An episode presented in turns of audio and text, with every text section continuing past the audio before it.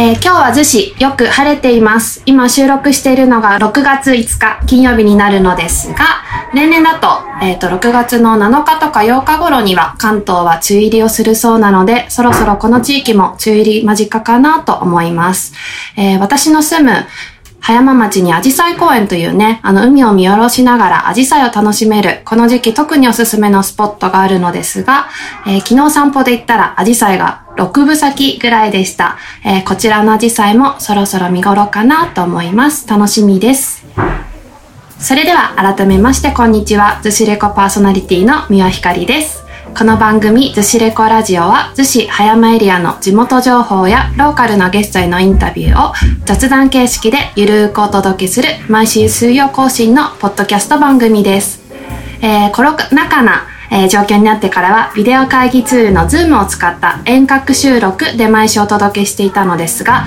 今日は久しぶりに家から飛び出して私が保育士をしている保育園海の子の園舎でもある海の児童館からお届けしています私自身ずっとじっくりお話を聞いてみたいなと思っていた一般社団法人そっか共同代表の永井匠さんをゲストにお迎えしています。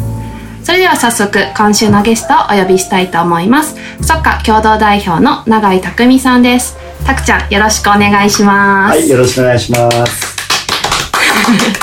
えっと、今ね、さらりとたくちゃんと呼んだんですけど、あの、逗子にお住まいの人はご存知の方もいるかなと思うんですが、私が働いている海の子という保育園を運営しているのが、たくちゃんが代表を務めているそっか。になります。なので私にとってたくちゃんはボスっていうことになるんですけど、それで、えっと、今日はですね、リスナーの皆さんの中には、まあ、そっかを知ってるとか関わっている方もいらっしゃるかなと思うんですけど、聞いたことあるけどよく知らないやなっていう方にはぜひ知ってほしいなっていう思いと、あと他の地域にね、お住まいの方であの聞いてくださってる方もいるかなと思うんですけど、あの子供を中心としたコミュニティとか場作りのヒントがね、そっかにはすごくたくさんあるんじゃないかなと思っていて、あの今日は改めてそっかという団体やその根底にある思いみたいなものをたくちゃんにあのお聞きできればなと思ってお呼びしました。はい。ではたくちゃん、えーと、最初にご自身の自己紹介と、はい、そっかのあの団体についてお話しいただけますか？はい。では改めまして、えー、僕の名前永井匠と言います。でまあみんなにたくちゃんって呼んでもらってるわけなんですけどもえー、そうですね。まあソッカーって一般社団法人ソッカーというふうに形になって、うん、4年目になるわけですけれどまあもともとは、えーと、プロモートビオクラブっていう放課後のね、うんうん、小学生の海山遊びの、えーと、場というかクラブというか、まあ、そんなことを始めたのが、えー、11年ぐらい前のことでした。でまあ、きっかけはねあのー、自分の、えーと、子供が生まれた時に、うん、あのー思いっきりねまあこの逗子のあの街の中の周りにある自然とかであるいはいろんな人に出会ってあの育ったらなと思ってた時に、うん、まあ自分の子供だけじゃなくてね、まあ、いろんな人との関わりの中でと思って、えー、トトビオクラブっていうのを始めました。うんなるほど、はい。でまあ、僕自身はずっと海の,、ね、あのスポーツだとかあとは、えーと、とそのスポーツを自分がやるだけじゃなくてどちらかというとそういうまあなんていうかなクラブっていうか、うんうん、まあ、グループみたいのをねあの作ってきたので、まあ、それを、えーと、もうこの年でも今までは自分と同じぐらいの、えー、20代の時は20代が対象だったりとか、うん、まあ、仕事としてやってる時は、まあ、大人全般的に対象だったりとかするわけなんですけどもあの自分が子供が生まれた時にあちょっと子供を対象にやったこともなかったし、ね、いろんなその海沿いの街を見てきた時に、うんあのすごくいいなと思ったところでやっぱ子どもたちが思いっきり海でね遊んでる姿とか、まあ、そんなのを見てきたのであのそういう環境をね、まあ、作っていけたらなっていうのがきっかけでした。うん。私あの去年の4月にこの逗子葉山エリアにね引っ越しをしてきて、うん、それであの海の子で働くようになったんですけど、うん、そう初めてこのそっかに、うん、あの来た時にやっぱりそのなんだろうな子供たちが自分たちでどんどん海とか山に出てって遊んでいくっていうあの姿がすごく印象的で、うん、なんかそれが結構決定打になってこっちにあやっぱり移住してこようっていうふうに、ね、そうそう思ったりしたので、はい、そっか。もともとはでもたくちゃんのお子さんを、えーと、この自然の中だったりとか、うん、コミュニティの中であの育てていけたらなっていうので始めたってことだったんですね。そうですね、でまあそれでまあまあまあなぜそっかになかったか町だったかっていうところにつながるんですけど、まあ僕のね、まあ、周りでやっぱりあのお父さんお母さん仲間だったりとか子育て仲間で、ね、あの自分の子供もまあ大きくなって小学生になってってところで、まあ、もちろん弟とか妹とかみんないたりとかする中で、まあ、飛び用の、ね、弟妹バージョンだったりとか、うん。あるいは卒業した子たち向けだったりとか。いやいや私たちでねいや俺だってってお父さんお母さんたちだってもっともっと、まあ、海のことだったりとか自然なことをやっていきたいよ。っていうところもあるからじゃあもう本当小学生に絞ったものからまあその津市のね町それからその周りともにある、まあ、海と自然、まあ、その中で、えーとまあ、スポーツだけじゃなくて、まあ、暮らしだったりとか、うん。まあ、日々の日常にね、あのー楽しめる場を、まあ、共にやっていこうよ。っていうのでまあそっかってねもしかしたら何度も、あのー言ってるかもしれないけどまあやっぱりまああそこう話してるといろんなお互い話してるあそっかっていう気づきがあったりする。うんうんっていうまあダジャレでもあるんですけど そう。あのー感じにすると足元。うん。足元でねもともといろんなあの人の足元の人とみんなこう共にいろんなことを協力したりとかあと食べ物だったりとかまあ水とかね薪にするエネルギーだってそうだしみんなもともとはその足元から始まっうん。ね暮らしが全て立脚したものだと思うんだけども今あの食べ物もね水もエネルギーもどっから来るか、ね、遠くから来たりとかわからないじゃないですか、うんうん。気にしなくてもいいし、うん。でもまあ、ね、今回みたいな。まあコロナ禍。うんうん。今まで本当にまあこんなことがいきなりね起こるなんてことはちょっと数ヶ月前ではまああの半年前には想像しいやなかった。こと本当そうだよんね。うんうん。でもまあこうして起こってみるとねやっぱりその自分がいる家家だったりとか家の周りだったりとか近所さんとかとやっぱそことのやっぱ関係性がすごく大事だなと、うん。まあ、改めてうんつながったところもあるかな。と。そうなんかすごくこのそっかのあの、うん。コミュニティで面白いなと思ったのがその、ね、さっきたくちゃんからもちょろっとあったんだけどもともとは小学生向けの、まあ、海とか山とか自然の中で遊ぶような、うん。まあ、遊び場クラブみたいなものから始まったんだけど、そこから、えっと、そそこにね子供を通わせてる、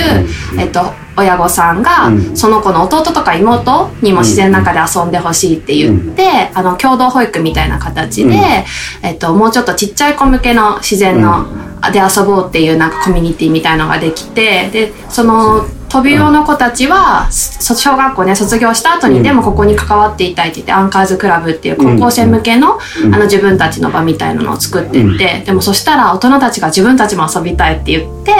あの大人たちの海の学校みたいなのを始めたりとかってもともとはそのなんだろうな小学生の子供たちだけがここで遊びをしたりとかこの街を知っていくみたいなところからみんながあの主役というかみんなが自分はこうしたいみたいのから、うんうんこの場に関わっているなっていうのをすごく感じて、うんうんそうだね。あの本当にまあまずまあ僕らそのもともと小学生たちもそうだ子供たちに対してもそうだけど、ね、誰もがまあその基本的にまあ自分のままでまああのいろんなことにチャレンジしてきたりとか、でもまあうまくいくこともあれば失敗することもあるしでも失敗したこともねその人にとってその子にとっての経験になるわけだし、まあ絶対的な失敗じゃなくてそれはもう本当途中かもしれないですさ。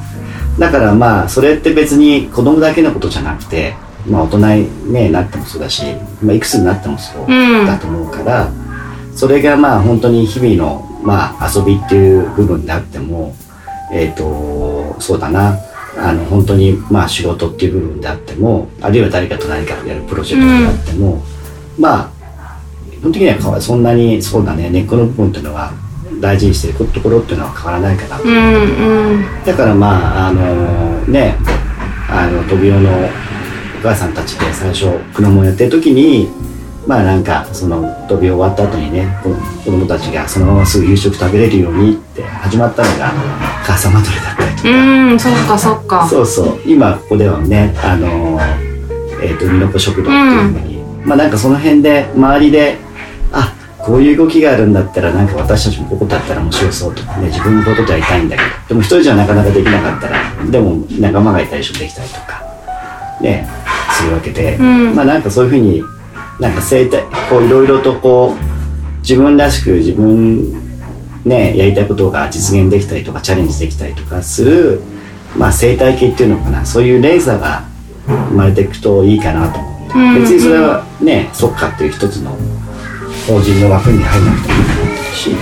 なんかそういうところで。うんうん、確かに子供と子供もそうだしね大人のそういうやりたいみたいなのもそうだけどなんか一人だとやりたいなってだけであの終わってたものが、うんうん。ここにいるとなんか誰かのやりたいとつながって実現できたりとか、うん。ちょっと違う形で、うんうん。まずはちょっとやってみちゃおうよみたいな、うんうんなんかその一歩目が、うんなんか歩みやすいのかなっていうのをすごく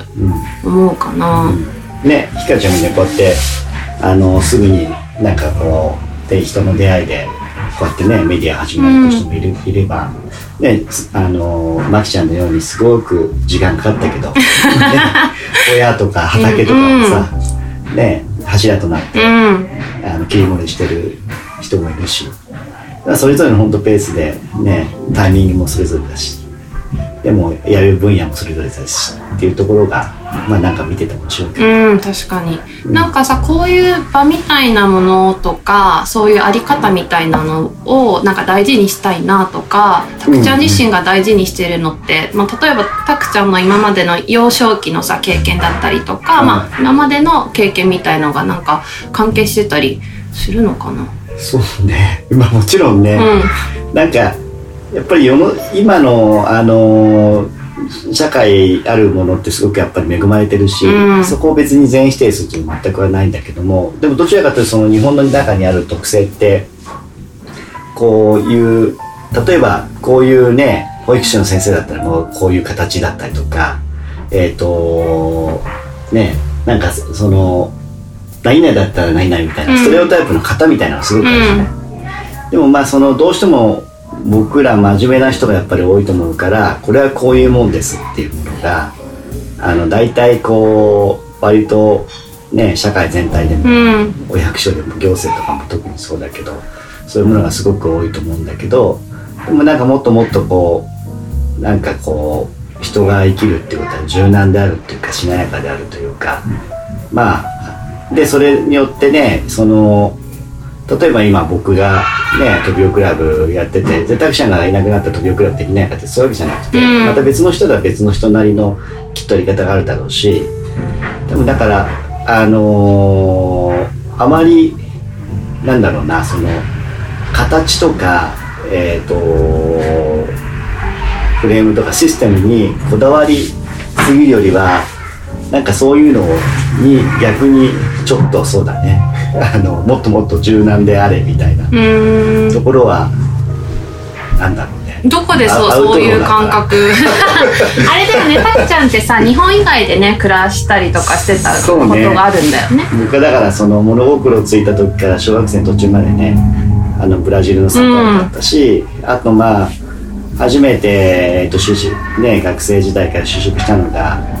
あの南太平洋のタシの、ね、海の仕事だったし、うん。でそういう意味ではちょっと南半球っぽい。確かに。時間の流れも考え方もそうかもしれないね。そうかじゃあそういうのが結構関係してんのかな。南半球ってやっぱ北半球に比べるとこう海のね、うん。あの割合っていうのはより多いし陸地の割合より。そっかそっか。へえ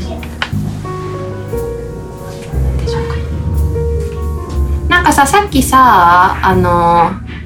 ちょこっとあのコロナの話が出てきたと思うんだけど、このあのトビウオさクラブとかアンカーズクラブとかも、まあ、海でさ一時期遊ぶことが禁止されたりとか、あのそっか自体のさあのリアルで集まるのを一時期ちょっとやめて Zoom を使ってそっかがかに関わる大人たちがそれぞれ自分の好きなこととかうん得意なことを、うん。あの子供たちに伝えるオンライン授業みたいなうん形に切り替えたりとかもしてたと思うんだけど、あのすすごくなんか改めてさいろんなことを考えさせられたりとか、うんなんかこの子供たちがあの豊かなさ子供時代みたいなのを過ごすためには、なんか何が必要なのかなっていうこととかをあのなんだろうな思ったりとかしたと思うんだけど、うんなんかたくちゃん自身はどういうことを考えたり見えてきたこととかってあったりしました、ね。あのーまあ、僕自身は今回コロナのことねあってまあなんか考えが大きく変わったってことはないんだけども、うん。まあ、改めてやっぱりこう大事にしたものとかっていうところがこう再認識したところが強いかな。うん。まあ、やっぱ子供たちに関してはうん。ね、学校行けなくて自由にでも動けなくてっていうところである中ででもや,、あのーやっぱりその時間がある。である程度その電車とかね乗ったりとかあるいは、えー、となんか施設が空いてなくても、えー自分にとって遊べる、まあ、それが家だったり家の周りだったりするような空間があるいはちょこっと行けるまあ走っていく通り抜ける海岸かもしれないし通り抜けた、ね、山の中かもしれないトレイルかもしれないけどでもまあそれも一つの自分の空間と、ね、言えるしそういう自分の空間時間ができて自分の空間を持ってるってこと。でまあそこをまあねランニングでもいいし散歩でもいいし、うんあるいはちょこっとなんかこうね虫探しでもいいしちょっと農地をね取りに行くでもいいしみたいなとこに行った時にでもふとやっぱりそそこに行くとね仲間とまあ偶然だったり、うんあるいはまあちょこっと連絡取ったとことも含めてだけども出会えたりとかするわけじゃない。だからやっぱり時間ある程度その時間空間あとそれと仲間っていうのがあると、まあ子供たちは本当にまあ退屈しないというか、まあ自分でなんかやりたいことを見つけていけるなっていうところはすごく今回感じてたかな。そうだよね、なんかこっち側がそのなんだろうな何でもかんでも提供するっていうことじゃなくてさっきそのたくちゃんが言った時間と空間と仲間その3つがやっぱり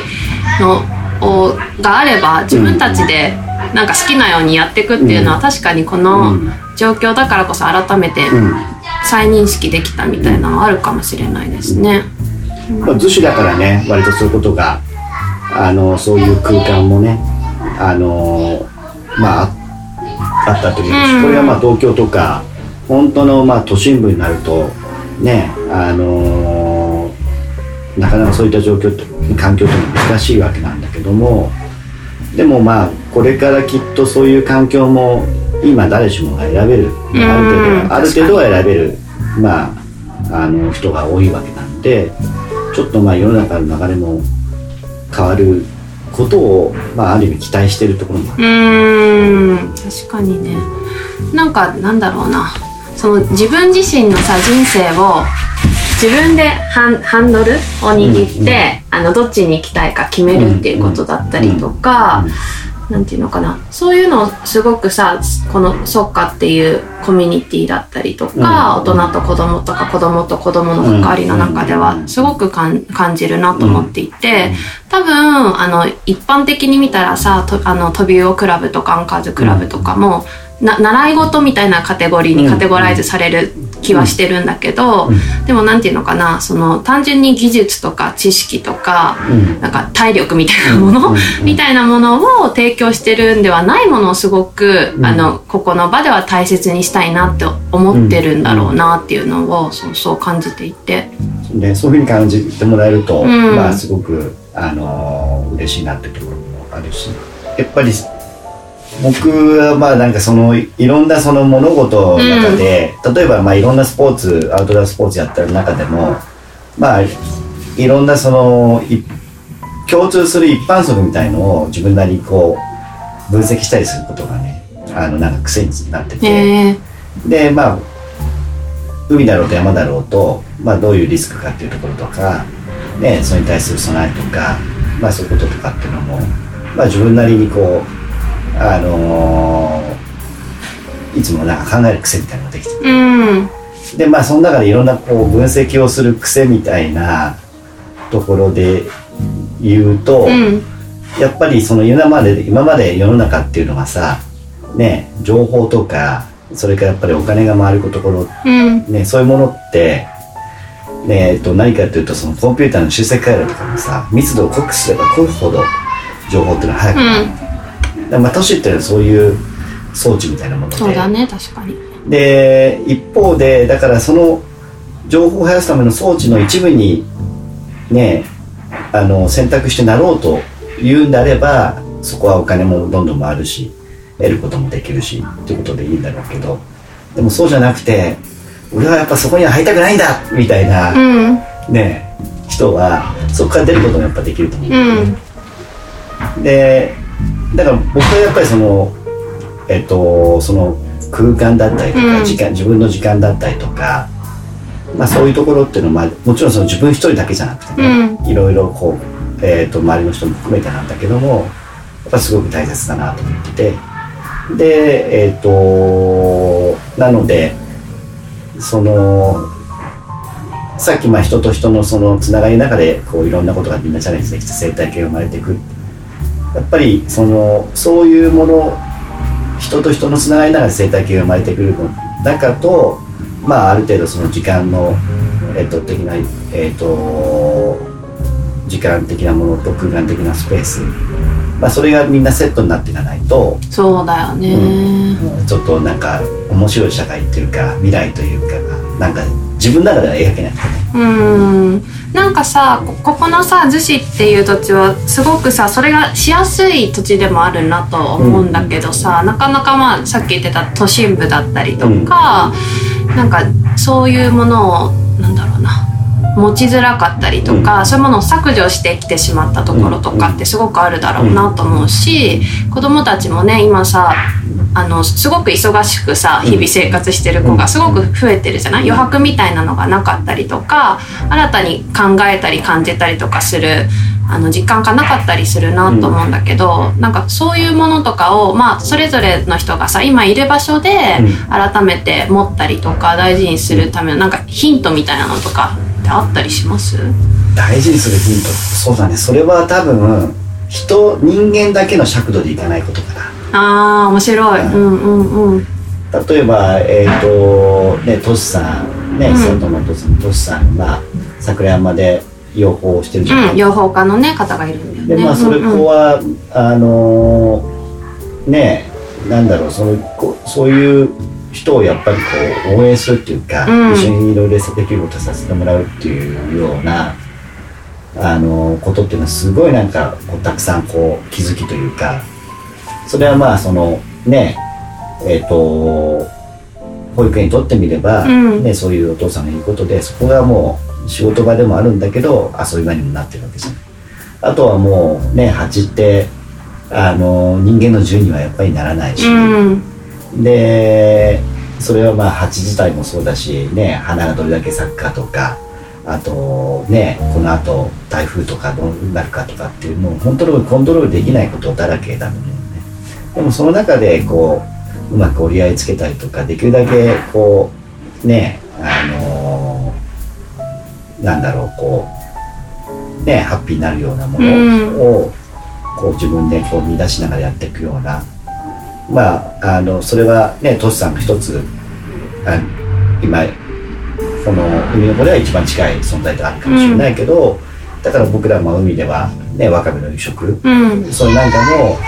ももう全く初年度が一番ビギナーズラックで一番収穫量良くて、うんうん。2年目はもうほんと惨憺たるもんで3年目はもうちょっと今年は良くなったけどでも海の状況ってもう毎年毎年やっぱり悪くなったりとかね貝取れる貝見られるね海藻の種類も少なくなったりとかっていうのをすごく感じるわけだと思うんだよね。だからまあ本当に人間だけの情報を回すんだれお金とかお金って本当は人間だけで回すものじゃん。うん。でもあのこうやってここで生きてるのっていうのは人間だけでやっぱり生きてるわけじゃなくて。だからやっぱそこがまあ逗子はねこの辺りっていうのは感じられる。うん。都市圏だけども、えー、とその辺りがこうなんだろうこう一次産業ともね海のこと山のことともつながれるっていうのがまあ僕もこの町にす住んで知ったことだしね、うん。つながれることだしすごくいいんじゃないいいなと思ってますね。なんかねそのそっかなんだねきっと。足元にね本当に目を向けるっていう。そう。だからまあなんだろうこうそれもまあああでもないこうでもないってみんなで話して、やっぱり自分たちで何を大切にしていくかっていう、まあ、コンセプトを決めたけどそれがしっかりハマったようんねだからハマるとそれがハマるとやっぱりそれはぶれないしやっぱあのそこにやっぱ立ち戻れるから。でも本当に根源的なものうん。だったと思うから別にこれってまあ逗子だけのことじゃなくて多分どこに行っても大事にできる価値観というかなそんなものになるんじゃないかなと思う、うん本当そうかもしれない。もちろんそれが、まあ、逗子が基準とかそういうことじゃなくてね。それぞれの土地のなんだろうやっぱりその,、えー、とその土地を知ることだったりとか、その土地の中で、ね、人も周りにある自然も含めていい生態系になっていくってことがやっぱ大事かなと思います。うん確かに。ありがとうございます。いえいえ